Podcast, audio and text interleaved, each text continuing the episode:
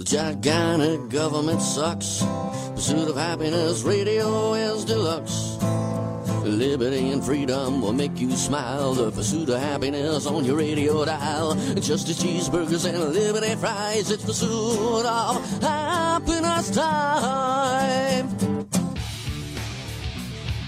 Question. Question for you guys. What was Dianne Feinstein's favorite flower before she died? Apparently, it was forget me nots because she definitely didn't have dementia. I'm getting ahead of myself. Hi, everybody. Kenny Webster. Welcome to the show. It is Monday afternoon. It's awesome to have you guys here. Special thanks to everybody that came out last weekend to the Texas Youth Summit. It was really cool meeting a lot of you. And to those of you that came last night to the, what was it? Um, uh, Love Heals Youth. We had a really cool event last night as well to help out foster kids up in the Spring, Texas area. It's a very awesome weekend spending it with like-minded individuals and people that love America. And it's just, you know, it's always Love Heals Youth, a really awesome group, by the way. And thank you for so much for supporting them. I have a lot of show in store for you today. We're going to be taking a trip down to the border with Tony Ortiz from currentrevolt.com and getting you the latest on all the information from Colony Ridge. You've probably heard about this illegal migrant housing community developing in Northeast Houston. We'll tell you about it. Plus, there's some news that the Texas DPS has been labeling in their database black sex offenders as being white. And we're going to try to understand how frequently this is happening as well as why. Plus, over the weekend, on Friday, actually, kind of late breaking news right before the weekend, Chapter 87 on Harris County Judge Lina Hidalgo. What does that mean? It means they're going to remove her from office. Well, they're going to try. Will they be able to do it? I don't know. We'll find out. And we may have one of the attorneys here in a little bit who's responsible for that. But before we get to any of that, let's talk about Dianne Feinstein. Dianne Feinstein is dead. Rest in peace. The 90 year old woman, one of the richest and oldest people in the history of our federal government, has passed away. And Feinstein actually, Feinstein actually has an absurd amount of money right up to the time of her death. So weeks ago, she signed over power of attorney to her daughter, meaning her daughter would make all of her financial decisions and decide, you know, uh, personal decisions for the late senator while she was still alive, that is. And Senator Dianne Feinstein couldn't make decisions for herself, but she could make decisions for hundreds of other millions of other people. Does that make any sense to you? It shouldn't. It definitely shouldn't. Now, if you're wondering what killed her, it definitely wasn't dementia. How do we know? Just ask the LA Times. Well, this is very concerning. A lot of people think it was dementia. And it certainly seems like it might have been dementia because if you watch this woman in action when she was doing her job, it didn't seem like her brain was working most of the time. But Dianne Feinstein's cause of death, as the LA Times reported, has not been disclosed, but it probably wasn't dementia. How do they know? They don't know. They just want that to be true because if it's not true, that would mean that a lot of the votes that she placed near the end of her life are null and void, that they're problematic, that that is a person that didn't have the mental facilities to actually be voting. So why was she placing votes in the Senate? It's a good question. But all that being said, we don't know. We do know she's dead. She's gone. She's not coming back. And at the time of her death, she had about $100 million and a $60 million Gulfstream G650 jet. It's a very expensive private aircraft that she would use to travel around from, from mansion to mansion, as, you know, as women who make $200,000 a year often do because that's hmm. because that's what you do, right? It's like, all right, well, hang on a minute. How'd she get all that money? For the record, she was married to a billionaire. His name was Richard C. Blum. This guy's dead now. He was an investor, not terribly different from Paul Pelosi, Nancy Pelosi's husband. We spend a lot of times talking about the weird relationship between Paul and Nancy and what looks an awful lot like the government equivalent of insider trading, but nobody ever talked about it with Richard C. Blum and Dianne Feinstein, equally as suspicious. Now, he died over a years, year, year ago. He was a billionaire. And apparently, he left a lot of his money to his kids. He had three kids, but he left some of it to his wife. That's Dianne, And there's not supposed to be anything suspicious about that. Nothing. There's nothing suspicious about it, unless, of course, you count the fact that Blum had government contracts and business dealings with the People's Republic of China. And his wife voted on trade deals with the Chinese Communist Party that actually would have benefited her husband financially. No big deal. Nothing to see here. Oh, by the way, did I mention that Richard Blum had a 75% stake in a contractor called Tutor Perini, one of the largest general contractors in the United States? And he was a, a, a very important person there. They received assets in military industrial complex contracts in Iraq and Afghanistan. And again, I'm sure a senior senator in the Democrat Party who got a lot of money from the military industrial complex wasn't using that influence to help benefit her husband who was making money off the military industrial complex. Nothing to see here. Oh, and then in 2009, Feinstein introduced legislation to provide $25 billion in taxpayer money to the FDIC. It's a government agency that awarded her husband's real estate firm, CB Richard Ellis. And I'm, again, again, move along, kids. Nothing suspicious about it except for everything, except for literally everything that's suspicious about it. And it just goes to show you you can make $200,000 a year working for the government and somehow become worth hundreds of millions of dollars and have a private jet. Of course, you know, you may have to sleep with a billionaire along the way, but so what? He'll get rich too. All that being said, what happens next? Governor Gavin Newsom of California has to replace Senator Dianne Feinstein. So he did. He replaced her with a woman named LaPhonza Butler. And LaPhonza Butler is everything the Democrat Party wanted her to be. She's black, she's a lesbian, she loves abortion. I'm running out of stuff here, but those three things are pretty big. What she's not is a resident of California. No, no, no, no. She actually lived in Baltimore, Maryland, and has been there for a while. And I find it kind of remarkable. Is let's say there's 40 million people in California, right? And let's say maybe 12% of the population's black. It's probably less than that in California, but let's just, you know, that's what it is on a national level. And 10% of Americans are gay or lesbian or whatever. So let's just say conservatively, or generously, perhaps we could say that, that there's 100,000 black lesbians in California, right? Maybe. You're telling me amongst that, among that whole flock of black lesbians, you couldn't find one lawyer to take this job? You had to go to Baltimore, Maryland? Why? Well, it turns out LaPhonza is part of a group called the, what are they called? The, the Emily's List. It's just a bunch of, Emily's List is simply just a bunch of female Democrat politicians who love them some schmishmortion. And on Emily's List website, they actually removed the line in, a, in LaPhonza's biography that stated that she lived in Maryland. They didn't want you to know that. Internet Archives reveal a now removed section of her biography that said she lives in Maryland with her partner Neneki Lee and their daughter Nyla, because of course that's what their names are. I'm Kenny Webster. You're listening to Pursuit of Happiness Radio. We're just getting warmed up. Stick around. You are listening to the Pursuit of Happiness Radio. Pursuit of happiness, we don't have that in Mexico.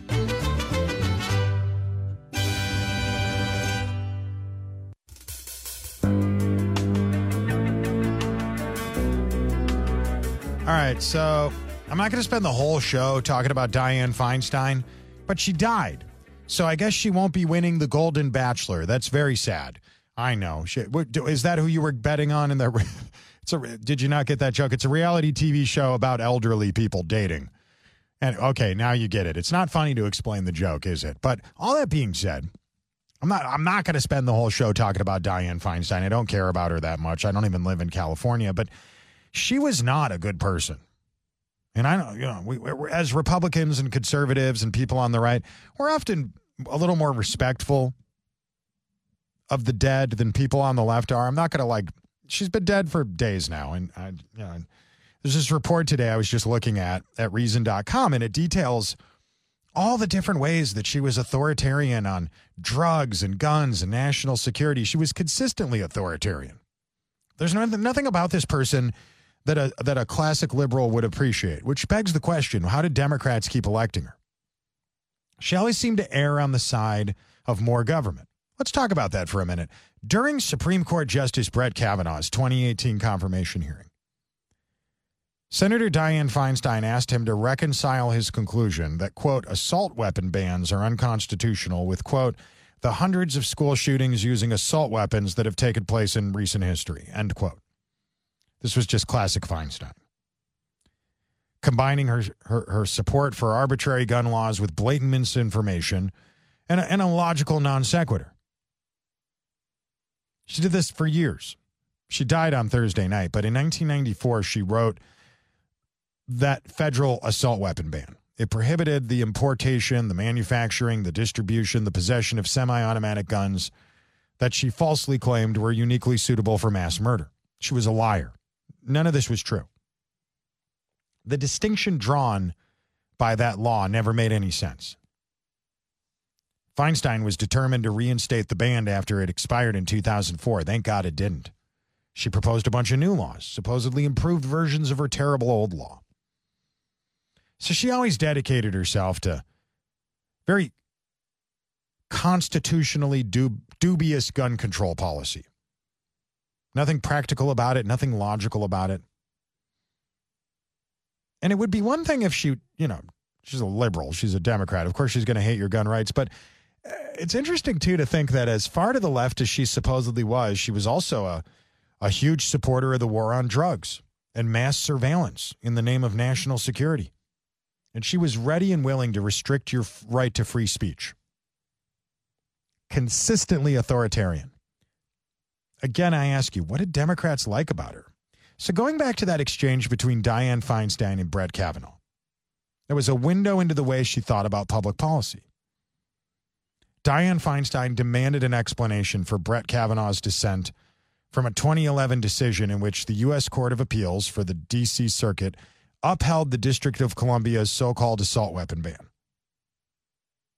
And he, he noted in, in his opinion that he wrote at the time the D.C. law, much like Feinstein's bill, covered a quote haphazard set of arbitrarily selected guns.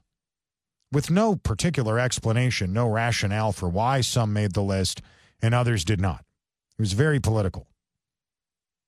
Kavanaugh made the point that the ban was inconsistent with, with pre existing laws, with pre existing court cases. For example, the District of Columbia versus Heller. It was a 2008 case in which the Supreme Court recognized that the Second Amendment guarantees an individual right to armed self defense. And the Second Amendment also guarantees that, doesn't it? So, so Brett Kavanaugh tried to explain this to Dianne Feinstein at the time. What he said was that the the ruling, DC versus Heller, says the Second Amendment protects the right to keep handguns for self-defense. And it allows it allows that bans on dangerous, unusual weapons you know, namely firearms that are not in common use for lawful purposes, would be constitutional. So most handguns are semi automatic. The question was can you distinguish, as a matter of precedent, between semi automatic handguns and semi automatic rifles? And he pointed out semi automatic rifles are widely possessed in the United States. There are millions of them. To Brett Kavanaugh, that meant the guns that Feinstein wanted to ban were in common use they were f- used for lawful purposes, self defense, hunting, for example. So possession of them was protected by the Second Amendment, despite what Dianne Feinstein was saying. Feinstein was not actually interested in Brett Kavanaugh's legal reasoning. That had nothing to do with this. So she asked a very silly question. She asked, quote, How do you reconcile what you've just said with the hundreds of school shootings using assault weapons that have taken place in recent history? And that had nothing to do with anything.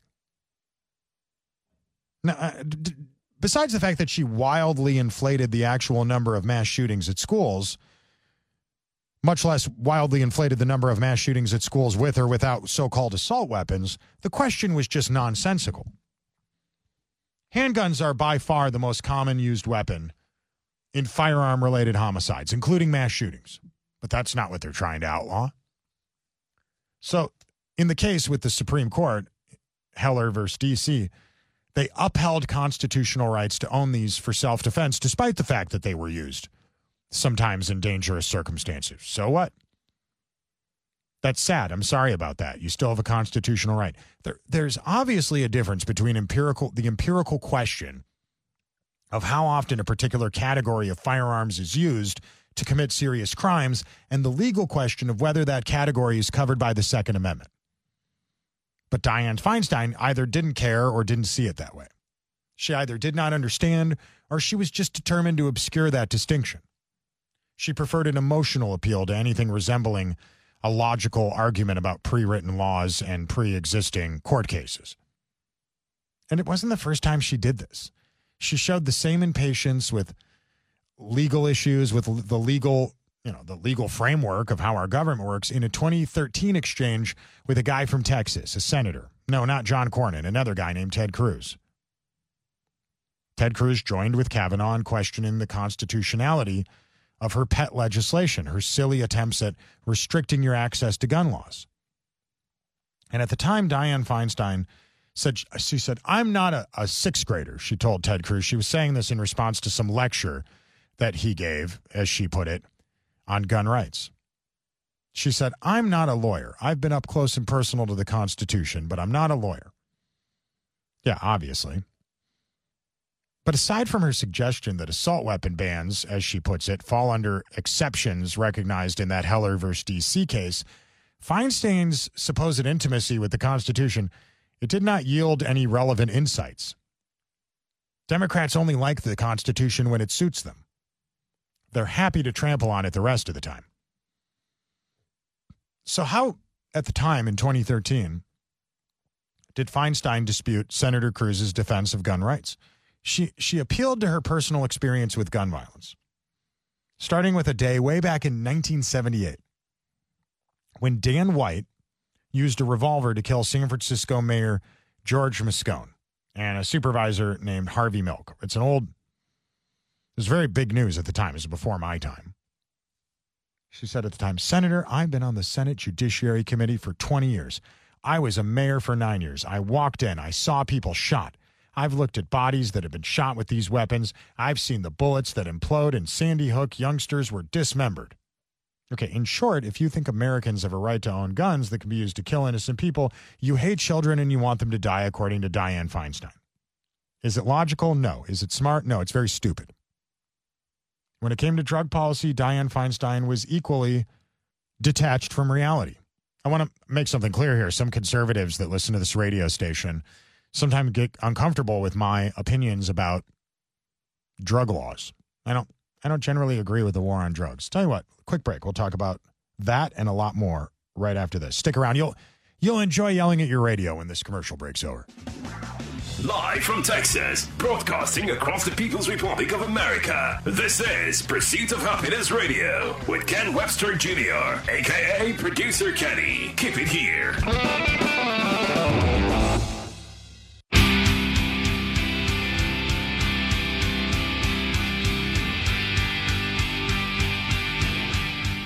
Meghan Markle is considering running for Dianne Feinstein's Senate seat, according to a bunch of reports online.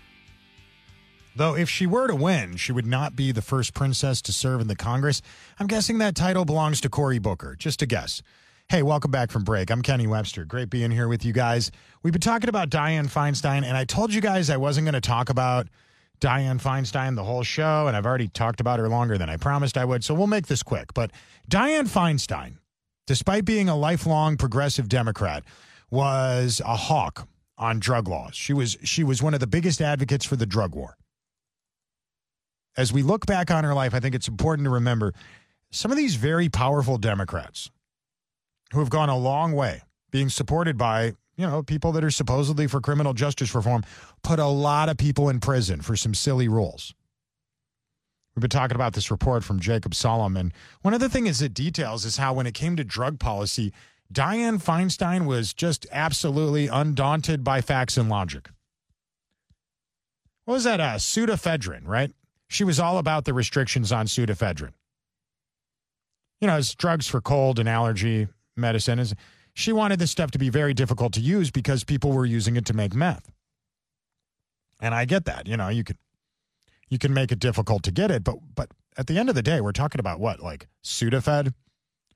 I hey, I don't want people to do meth either. I understand. She joined Chuck Grassley in proposing legislation that aimed to get rid of the the mythical threat of candy flavored meth. Did you know that candy flavored meth was never really a thing? I know both conservative media and the mainstream media talk, never really. As far as I know, there was never any candy flavored meth. It was a, it was a myth and she opposed legislation of recreational marijuana in California. I told you guys before we went to break, some of you may not agree with some points I'm going to make here because, you know, I'm a liberty Republican. Maybe you're more conservative than me, but I don't have a problem with recreational marijuana. It's a plant. If you get a prescription from your doctor for medical marijuana, that's one thing. If you're fully grown adult and you want to eat a gummy while you watch cartoons on Saturday night, watch a, a Mel Brooks movie, who cares? Well, Dianne Feinstein cared. And most Democrat voters would have disagreed with her on this, but amazingly, they voted for her anyway. And she worried that the Justice Department was not responding aggressively enough to marijuana legalization in places like Colorado and Washington. She's on the record. Even on medical use of marijuana, 38 states currently allow it, including a lot of red states, including red states in the South. Feinstein did not yield an inch. In 2015, she was the only Democrat on the Senate Appropriations Committee who voted against a spending rider that bars the Justice Department from interfering with those laws. She argued that the violence fostered by prohibition was a good reason for the government to redouble its efforts to discourage drug use. She was ever eager to expand the war on drugs, whether the target was imitation marijuana or Four Loco. Four Loco was a weird. Do you remember that? It was uh, basically a uh, carbonated alcoholic beverage in a can that had caffeine in it. And they said, oh, that's very uh, unhealthy. It could kill people. So they made it illegal. But you know what they didn't make illegal? Red Bull and vodka. It's the same thing. You could still do Four Loco. You just can't buy it pre made. Does that make any sense? I don't think so. You're welcome to disagree.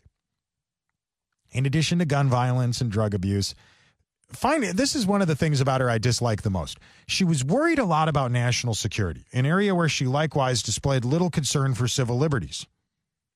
Recently, Sheila Jackson Lee bragged about how great the Patriot Act was on social media, which is remarkable because the congresswoman from Houston, who's currently running for mayor in this city, voted against the Patriot Act back in the day. Now she's bragging that it's great that it passed and taking credit for supporting it but I'm getting off subject here. Dianne Feinstein dismissed revelations about the National Security Agency, the NSA's mass warrantless collection of information about Americans' telephone calls, saying it was just metadata. And that was all stuff that happened as a result of the Patriot Act. Do you remember WikiLeaks? Julian Assange, the guy that helped stop Hillary Clinton from getting to the White House? Dianne Feinstein thought the WikiLeaks founder should be prosecuted for publishing classified information of clear public interest, even though it, it is something journalists who cover national security routinely do. They celebrate when somebody goes out and publishes Donald Trump's tax returns, but they get really mad when you do it and it makes them look bad.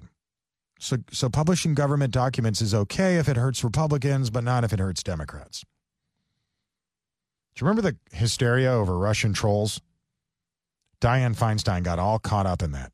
She warned social media companies they'd better do something about disinformation. Or else we will, she said, we being meaning the government. So this combined two of her favorite interests.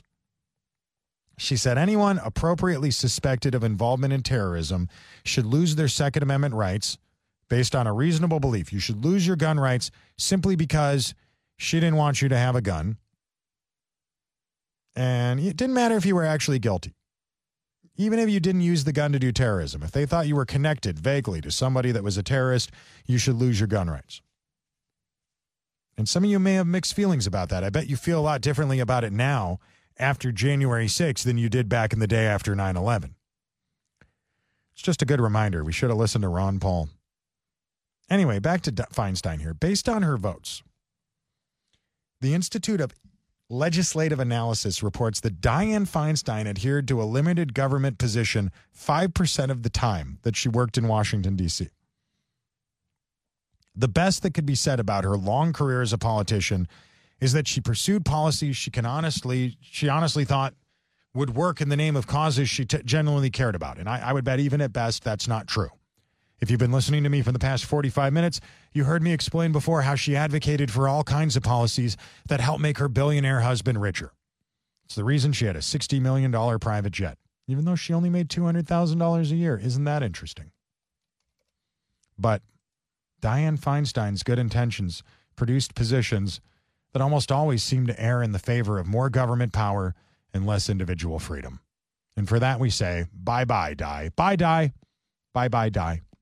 Hey, the Powerball jackpot is officially at $1 billion. Speaking of billions of dollars, I bet you'd like to make billions of dollars, wouldn't you? Who would? I don't, I've never bought a lottery ticket before. Have you? I'm not really a lottery. I'm, I think when I turned 18, I bought one, but it was like a scratch and win. It was never, I've never really been into lottery tickets, but a billion dollars is a lot of money. And uh, they just drew another without a winner. So I was wondering, hey Alexa, do we have an Alexa in here? Hey Alexa, what are my chances of winning the Powerball? The odds of winning the Powerball are 1 in 292,201,338. In fact, you have a better chance of being hit by a meteorite than winning the Powerball. You have a better chance of becoming a movie star and winning an Oscar. Or winning an Olympic gold medal. We're hitting a hole in one and winning the Masters. You actually have a better chance of becoming an astronaut and walking on the moon. So you're telling me there's a chance? Yeah, Yeah, I don't. I don't think that's what we're saying at all. No. Hey, if you've ever been a big fan of uh, Democrats like Dianne Feinstein, this is probably not a good radio show for you. And if, if I still haven't lost you yet, I'm about to make fun of one of Dianne Feinstein's biggest buddies. Y'all remember Hillary and Chelsea? Hillary and Chelsea, according to a report at Breitbart.com today, have just been awarded a very unearned Emmy. Uh, Emmys. Did I say Emmy? Plural. As executive producers of some dumb documentary that nobody saw. Hillary and Chelsea are going to get some Emmys. And this is today's edition of Democrats Sure Got It Good, isn't it? Listen to this report. Where am I reading this from? HollywoodReporter.com. Hillary Clinton, former First Lady, Senator, Secretary of State, Democrat Party presidential candidate, and merchant of death, can now add another feather to her cap. Emmy winner. Her and her daughter made a documentary for Netflix called In Her Hands. Nobody watched it, nobody cared about it. It's a film about the youngest female mayor in the history of Afghanistan. And uh, on Thursday night, it was awarded the Emmy for Politics and Government Documentary during the second evening of the 44th News and Documentary Emmy Awards. Does, does it get any more Nepo baby than Chelsea Clinton? You know that ex- expression, Nepo baby? Emmys are just one more in a long line of golden calves the corrupt establishment uses to award their own. There were four other nominees, but Hillary and Chelsea got this one because I, I don't know if you've heard, but Hillary and Chelsea are Hillary and Chelsea. Yeah, I think that's probably why they won. Nobel Prize, Pulitzer Prize, Golden Globes, Grammys. These golden calves are dangled out there to entice political people to sell their souls to the left. And the weak always go for it. Joe Scarborough, Mitt Romney. It's it's kind of happening to Dana Perino right now. She was part of it too. Come over to the dark side. Join us on the dark side. it's a very dumb prize with a warm feeling of belonging. That's pretty much it, right? Emmys don't have a lot of meaning. I know a lot of people that have won Emmys and they're not talented and they don't work hard. None of these people care about merit. It has nothing to do with their win. Hillary and Chelsea are not being awarded for their documentary any more than Barry Obama was awarded for delivering world peace before he took office, any more than Michelle Obama was awarded for doing such a great job reading her autobiography. Do you honestly believe Michelle Obama's performance was the very best out of everyone who performed audiobooks? They gave her an award for it. It's all about awarding the collective and signaling to weak conservatives that there are prizes to be had for selling your soul. The whole thing's rigged. And because the right has no equivalent, it feels like we lose a whole lot more than we do, right? But honestly, what is the attraction other than just the the the, being a part of the cool kids club? I was nominated some time ago in Houston, Texas for a a media award. I don't want to call him out by name, but it was news news producer of the year. So it was several years ago. And I showed up and it was me, a guy from NPR, and somebody from I think a country station or a pop music station. I forget what it was. Guess who won? If you guessed NPR, winner, winner, chicken dinner. So back to that Emmy affirmative action for Chelsea and Hillary. Here's the funniest part. It's like that Lia Thomas guy who pretended to be a woman so he could win a bunch of swimming trophies he never could win competing against actual men. Wouldn't have won, would he? Would Woody. Pun intended. I didn't mean to say that. That's funny. Uh, all the documentarians who lost this Emmy to Hillary and Chelsea can't say anything. Just like the girls who lost to Lia Thomas. They have to shut up and take it. They have to stand there with a frozen smile on their face, knowing the whole thing was rigged to give a couple of left wing harlots uh, a, a pat on the back only because their politics are correct. I hung out last weekend with Riley Gaines at the Texas Youth Summit. Fantastic public speaker, brilliant young woman. She worked hard for what she had. She's going to have a long line of success ahead of her, an incredible life. As for Lia Thomas, probably not. As for Chelsea and Hillary, probably more pats on the back coming along their way. Because that's what it means to be a Nepo baby. Free speech lives on. Free speech lives on, right here on Pursuit of Happiness Radio.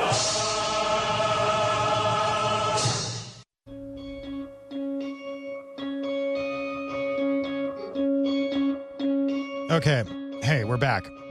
Coming up in a little bit, uh, in the next hour, quite a bit going on, as a matter of fact. Tony Ortiz from Current Revolt is going to be stopping by, and we're going to take a trip down to the border. We're also going to head up to Colony Ridge, and we're going to take a close look at what the Texas DPS has been up to. Apparently, they've been labeling black sex offenders in our state's sex offender database as being white. It's a very bizarre thing happening and we'll try to get to the bottom of that. But before we do any of that, one of the funniest news stories from over the weekend this big budget dispute with Kevin McCarthy and the RINOs and liberals versus the conservatives.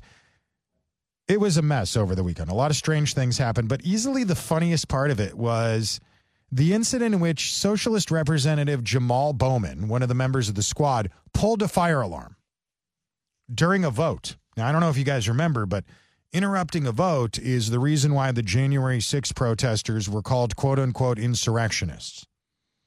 So, does that mean Jamal Bowman is an insurrectionist? According to the left, yes.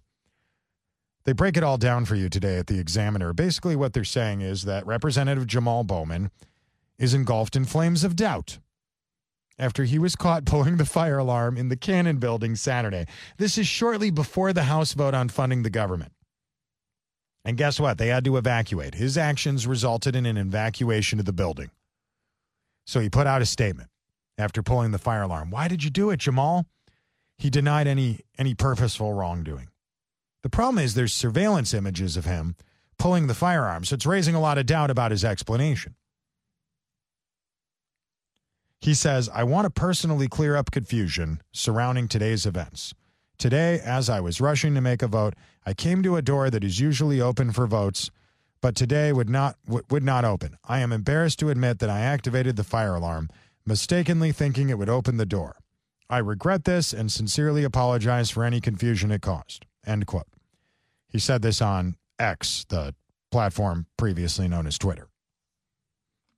Again, guys, surveillance pictures show Bowman's explanation doesn't make much sense.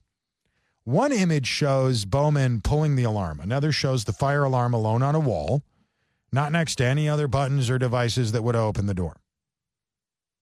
And the images also show Bowman pulling the alarm while standing behind a sign that reads emergency exit only. I'm pretty sure this guy's seen a fire alarm before. Isn't he a former public educator? Not to mention Bowman's thought process to think it's perfectly logical for a sitting congressman to pull a fire alarm to try to open doors when running late for a vote. That's very bizarre. It's safe to say his credibility is going up in smoke. Thank you. Bowman was a fierce critic of the MAGA movement, often tried to ridicule and intimidate his political opponents. But after his actions over the weekend, it sounds like there's a need to make fire alarms great again, guys. He's now guilty of the same thing that the January 6 insurrectionists were called insurrectionists for. By the way, I don't think they're insurrectionists. If they were insurrectionists, how did the insurrection end? What, the, did, with guns ablazing and bombs going off? No, they just meandered off. They went back to their hotels. Anyway, Jamal Bowman's explanation he continues the absurdity here. He says, I want to be very clear. This was not me in any way trying to delay any vote. It was the exact opposite. I was trying urgently to get to a vote, which I ultimately did, and joined my colleagues in a bipartisan effort to keep the government open. I also met after the vote with the sergeant at arms and the Capitol Police at their request, and I explained what happened. My hope is that no one will make more of this than it was. I am working hard every day, including today, to do my job, do it well, and deliver for my constituents. End quote. I mean, come on, guys. Sure, he did. And sure, Bowman's statement is truthful. Sure, of course. Who hasn't pulled a fire alarm in their lives when running late for a very important meeting? It's extremely plausible. Of course. And if anyone believes that, as the saying goes, I have a bridge to sell you on the cheap. Bowman did what socialists do. He attempted to sabotage political opposition.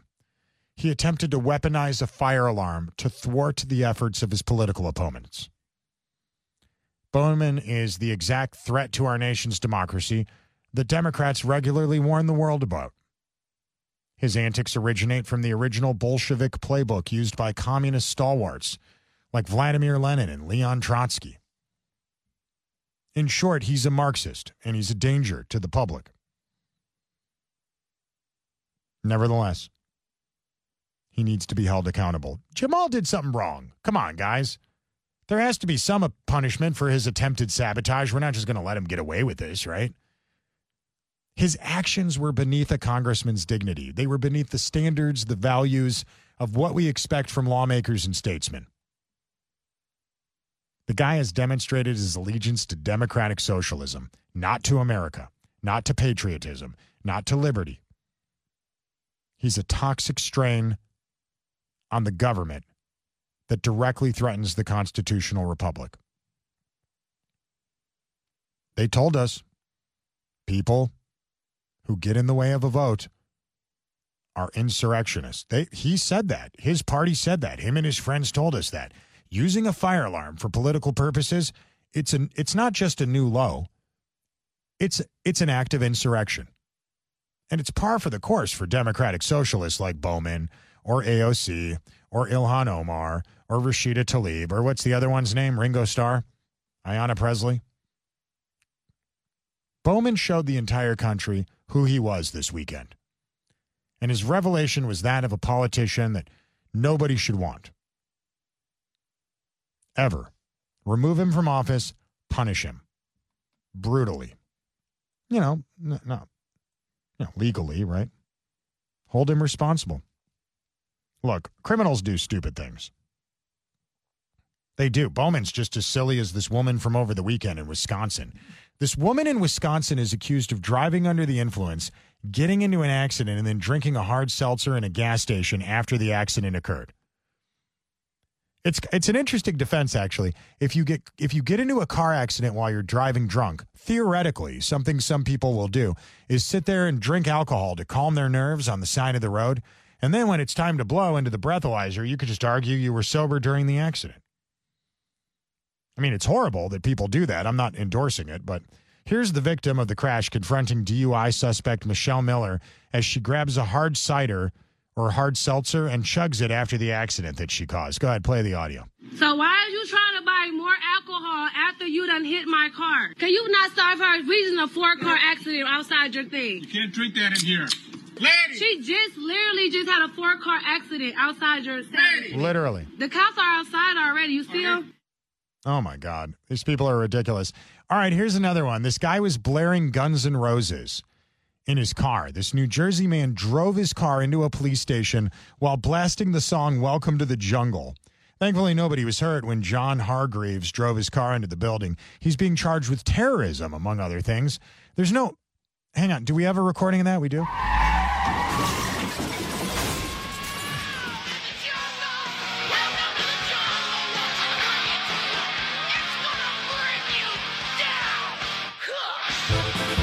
America. Fear the government. Listen live, listen now to Pursuit of Happiness Radio with Ken Webster Jr., producer Kenny.